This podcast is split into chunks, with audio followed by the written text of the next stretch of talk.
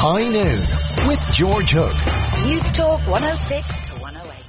Well, I'm joined, of course, by uh, Dr. Ciara Kelly for the Hook Health Checkup. I would remind you that, of course, Alive and Kicking, which uh, she uh, presents to monstrous acclaim I hear on Newstalk on Sunday mornings, now moving to Saturdays. Such is the demand for her dulcet tones over the airwaves, starting this week, Ciara. Yeah, very exciting. 9 a.m. this sun- Saturday morning, no longer on a Sunday. Alive and Kicking will be kicking off. Right. Well, I, I um, I won't ask you. I know you're back from uh, a holiday. I won't ask you were you on new, nudist beaches or not because that's becoming a very popular topic at the moment. We're just talking about nudist beaches on the program. I I want to tell you something about the Hook Health Checkup. Go on. Right. I'm really happy that we're getting more and more really important medical questions for you. Right. However, the eejit content remains secure, right? So can we do the two eejit ones first? Is question two one of the eejits? right. Now, hello, Doc. I was electrocuted taking the plug out. I blacked out for a couple of seconds. My arm has been tingling since. My heart is racing. Should I get a checkup? Should he get a checkup? Do you want to take this one, George?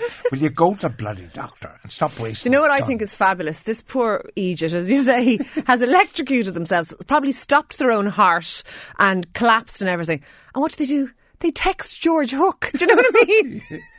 But your heart would stop when you're electrocuted. Well, it could because it that, could, I mean. When you think about Go what we do to people with cardiac arrhythmias, like uh, atrial fibrillation, which you have, George, they often electrocardiovert them. They actually give them the chung, you know, the Yeah. kind of all clear kind of thing. That's what they do. They elect, they pass an electrical current through the heart to alter All the rhythm, and that's what this fella has done with a plug. But um, I, I just think it's very funny. The first thing he thinks of doing is texting you, George. Uh, the you should be fel- flattered. Then the other fella's 57, right? He never goes to the bathroom at night, no matter how much liquid he's consumed. I don't know why he's writing to me, except to make me jealous. I think that is. I think he's actually boasting. Is what he's doing. He's showing off the sides of his own bladder or something. Yeah. Yeah. Um. Well. Well done him. Anyway. Fair Right. play to him. Now let's get to the serious stuff Okay. With with things I can't pronounce. Yeah. I knew that. I have been diagnosed with LGA, IgA, yeah. IgA nephropathy or whatever. You- Nephropathy. It's it's a kidney uh, inflammation. Oh, doctor start me, has started me on prednisolone, something tablets, Prednisolone. There's oral steroids. Yeah. right? Uh, three per day for the next two months. I'll be in total. I'll be on these steroids for six months, and, and together with calcium supplements. My CKD, Chronic is, kidney disease. right, is mild, in the sense that his kidneys are functioning and filtering hundred percent. So, do you have any thoughts about steroid treatment for CKD? Is he not okay? Well, he's asking us, are we, you see, this is a wood for the trees kind of a question. He's saying to us, am I at risk of diabetes from these steroids? Well, realistically, yes, you are. But having said that, hold back, you might say, back up the truck. You're on them so you don't go into kidney failure. Do you know what I mean? I need a kidney transplant. If I was going to have, if I was going to pick from a menu of bad things and I was going to say, hmm, will I have diabetes or will I have kidney failure? I need a kidney transplant. I would go with the diabetes. So, so on balance, of course, you need these steroids because he wants to get the inflammation under control in his kidneys so that it dies down, so that his kidneys are safe. Do you know? Do you know? Because what I mean? I'm constantly the only thing I know about kidney dialysis is from taxi drivers, and you feel you get a lot of your life's information from taxi drivers. but you feel really sorry for patients. Like a taxi driver picks the same person up at maybe eleven o'clock in Yeah. the morning, four or five days a week for yeah, dialysis. yeah. Now, this guy isn't at that stage at No, all. That's the mild point, disease. though. But You the should be point, pretty happy about it. The point is, you want to suppress the nephropathy. You want to keep the inflammation at an absolute minimum because you want those kid. You need your kidneys to function for the whole of your life. And as we age, our kidney function does go off a little bit anyway. Every, everybody's does. Pee in the middle of the night. Oh well, that's prostate maybe more. But you know what? Anyway, the long and the short of it is, is I think that we aren't best placed to advise him on this. To be honest, that will be his nephrologist. But yeah, I do think you need these steroids. I do think you need to Okay. mind your kidneys, and I think you need to look after them very carefully. You did mention the long and the short of it, so you could have done the short version I like to the give the version. good value answer. I like to give the, the answer with all the information. All right. Well, what about this one? I'm really interested in this. Seven-year-old is complaining of pains in her chest, stinging pains. I assumed there was reflux, says the, the mother, uh, because she had that as a baby. Brought her to the doc, paid 60 obviously great. And the doctor said, stay off chicken curry masala, um, and she'd be okay. But it make no difference. And now she's getting notes from school saying she's not well. Like, where did the chicken curry chicken masala Well, I think what from? the doctor there was doing was, was was saying, well, look, if it is reflux, lay off a bit of spicy food, and that may improve it. Although kids who have reflux, in the same way adults have reflux.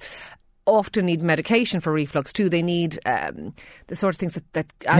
Yes, that type of thing. We usually put kids on a slightly different one, but yes, uh, similar things. One of my own kids had reflux all the way up to about this age and had medicine for so what are you a saying time. to this worried mum? I'm saying you probably need a few investigations. I'm saying you probably need a chest X-ray. You might need a few other bits and pieces done, and we try and find out why your your daughter has the chest. But we we don't have a proper diagnosis here. All we have is pain, and the pain is coming from somewhere. Could it be? It could be something as simple as a thing called costochondritis, George, where uh, you get pain in the cartilage of your kind of ribs, where your ribs meet your breastbone, and that could be to do with growth or anything like that. All So so it could be a, a variety of non non event type illnesses or or, or Yeah. sort of problems.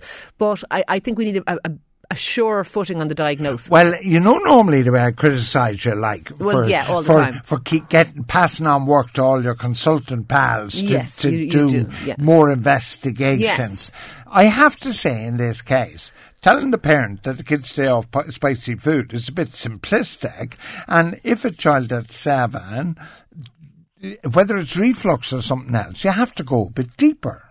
Well, we don't. I'm supporting it. yeah, we're not on a sure footing with the diagnosis, and what we need to do is find its diagnosis. Could it be something as simple as growing pains? Yes, it could. Well, it could be, or it could be something to do with you know, Yeah. a bit of pleurisy, or uh, you, I, we don't know what the pain is coming from. We just don't know, um, and it could be that she does have reflux, but that sticking off the spicy, spicy food wasn't enough for the reflux. She actually needed a medicine for the reflux. All right. But we need to look into it a bit deeper. Don't worry about it, but I would bring her back.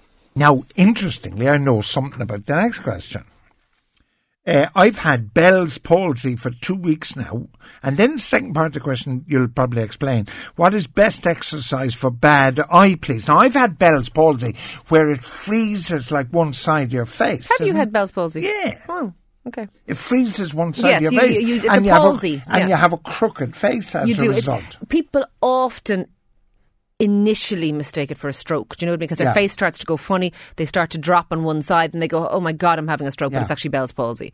Yes. So what they're saying is, is what I see. I don't know what the, what they've had done already. I think. Bell's palsy needs two things. It, it's a bit like the CKD. It needs oral steroids, not topical steroids. It's oral steroids because you have to suppress the inflammation, and you also need physiotherapy. Because here's the here's the bad news about Bell's palsy. The good news is most people this doesn't happen to, but the bad news is a small number of people this does happen to. It doesn't come back. Okay, so you remain with a palsy. It doesn't just sort of go away. Yeah, And to- so the person has their face is permanently disfigured. Yes. So, in order to prevent that the, and minimise the risk of that, what you do is you get physiotherapy to the face and you take oral steroids. So, this person, I'm not sure from this that they're doing either of these Yeah. things. I, I, they should be attending a physio, but they also should be on medication. And if they're not, they need to go to a doctor. I think, well, just a sec, the doctor said to me, this could be Bell's palsy and it could be something else. And I think it was something else. Do you know that it was kind of a nervous thing because it went away after a couple of weeks without a great deal of treatment.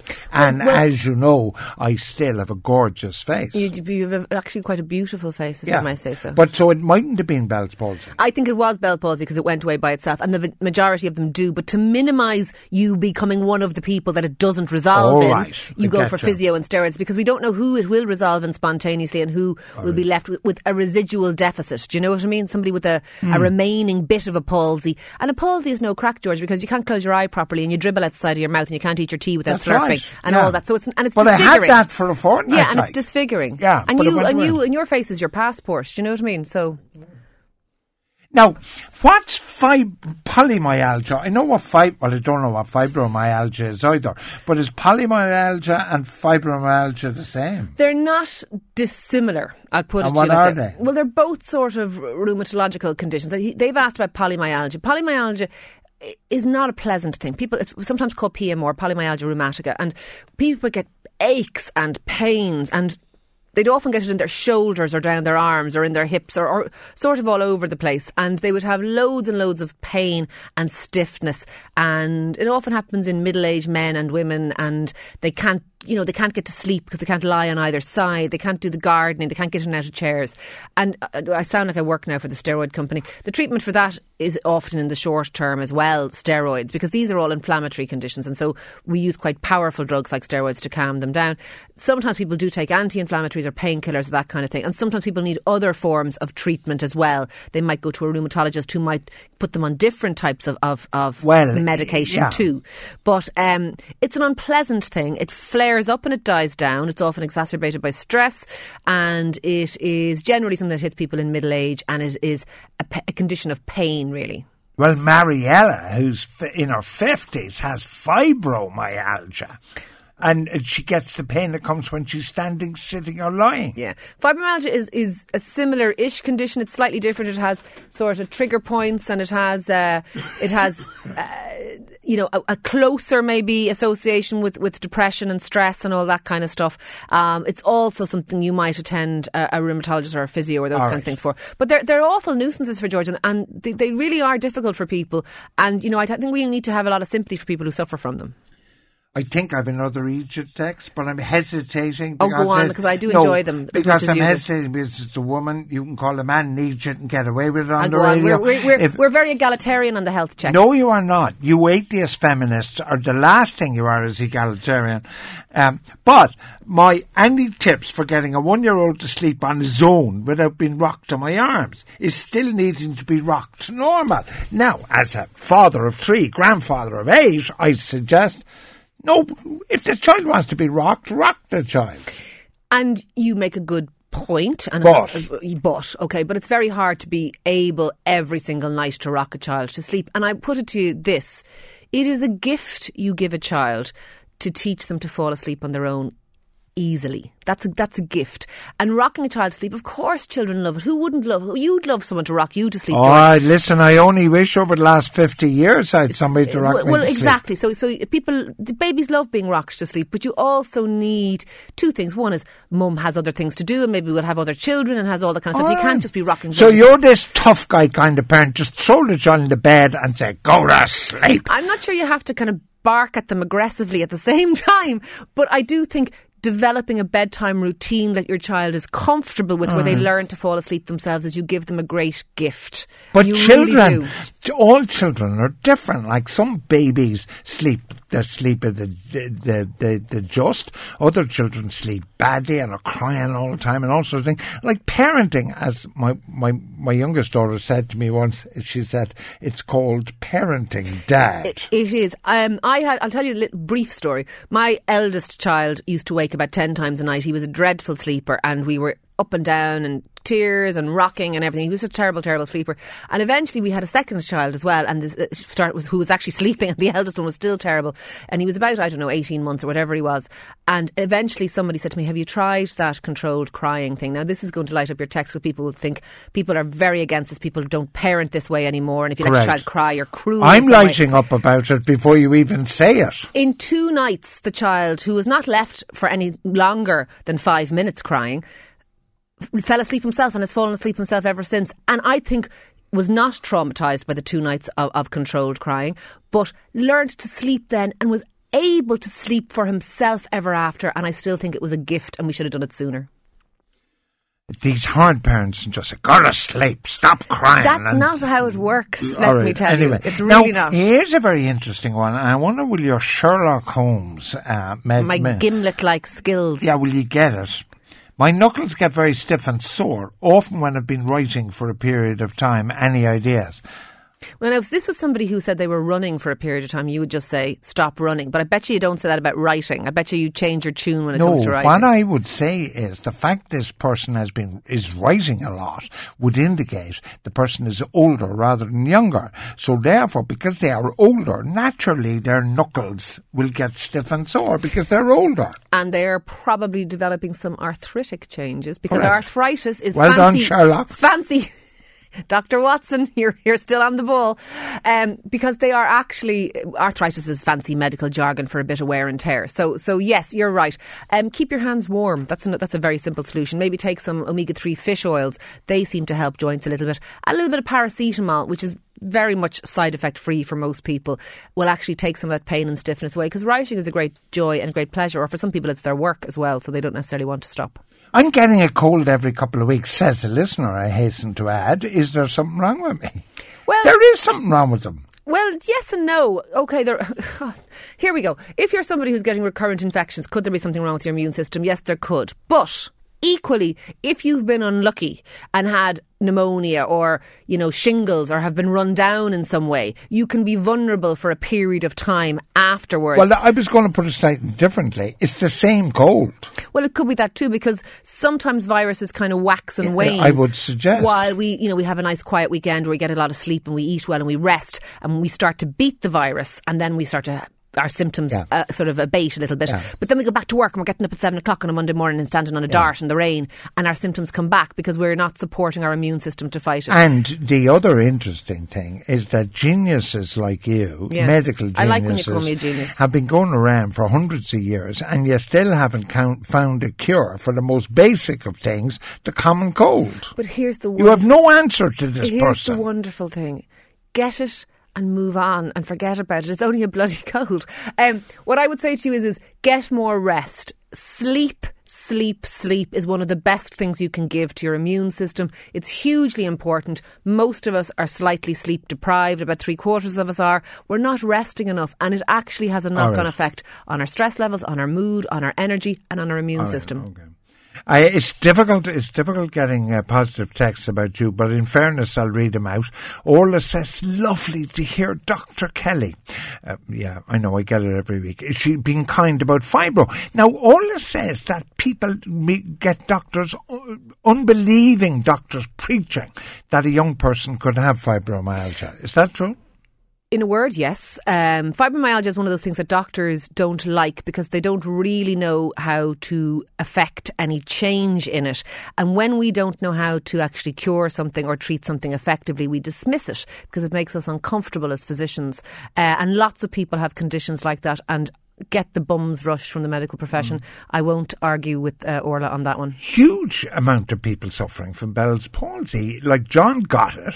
The physio recommended by the neurologist, who was just the, the physio was just guessing, and it was two years before they stumbled on the correct person. So you do need the correct kind of physio person. Yes, and I think that's true of all. Uh, like, okay, if you're going for a bit of a muscular sprain in your wrist or something, probably be every physio is as good as any other Yeah. physio or, or what have you. But if you're going for something a little bit more specialist, like you have uh, Bell's palsy, or like you have benign positional vertigo, you do specialist physio for that, or like you have uh, women's health issues that need physio. There are subspecialties within physio, Yeah. so do ask the physio before you just turn up.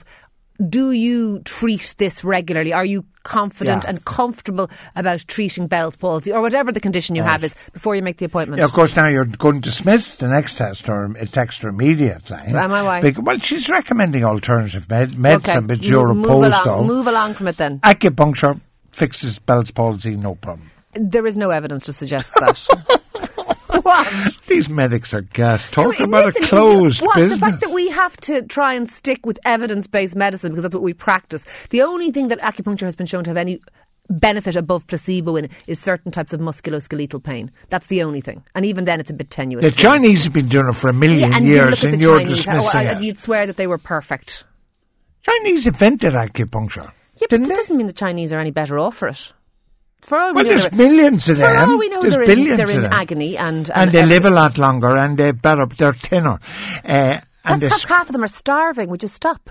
if I uh, uh, listen, 46 year old male who had PSC for 10 years got the all clear five years ago. White spots are appearing on their toenails. Connection? I don't know, but it, it sounds unlikely to me. White spots are often more to do with. Uh, deficiencies. Do you know what I mean? So I would suggest take a multivitamin and if you have concerns go and get a blood test. But I, There are a lot of people who dismiss this multivitamin thing. ah multivitamins are mostly a load of old codswallop. I agree with you. But but your nails are fascinating George because if you look at somebody's nails and if they are a spoon shaped, you can sort of say, I know it's hard to imagine, but they, they, you can say, oh, look, they have iron deficiency. Or if you start to see f- little lines in them that look like, like splinters, you can say, oh, they might have something wrong with their heart. Or if they're a bit bowed the other way, you might say they have something wrong with their lungs. We see loads of things in people's nails that actually are indicative of stuff going on elsewhere in the body. And one of the things we do see is things like calcium deficiencies and nails breaking and vitamin D deficiencies and that kind of thing. Hmm. So I think in this case, the other thing that I think multivitamins work quite well for is, you know, when people get a little crack at the side of their mouth in the cold weather, they crack at the side. It's called angular cheilitis. Anyway, people do. You don't know it because you haven't had it, and if you haven't had it, it doesn't exist as far as you're concerned. You'll be close. Yeah, I would be. Oh yeah. Now this one here. uh, What's a supernumerary uh, under your armpit? Because it's been nipped. Greg says it's sore at the best of times. Now he'd like it removed. It's better known as a scaramanga. Scaramanga was a fella in Bond who had three eyes or something. Will a Bond expert tell me about I think, scaramanga? I think first of all, it's a typo. I don't think he had his supernumerary nipped. I think he has a supernumerary nipple, right? oh, scaramanga had three nipples. The Bond fella, You said he the had, man with the golden gun. you said he had three eyes. I was a different fella. Um, yes, he can. Well, he says, "Should I see my doctor first? I'm not sure what he means. First, how else is he going to get it removed? Because- But is there any problem with removing it? no, people do. People do get supernumerary nipples removed all the time. Yeah, they do.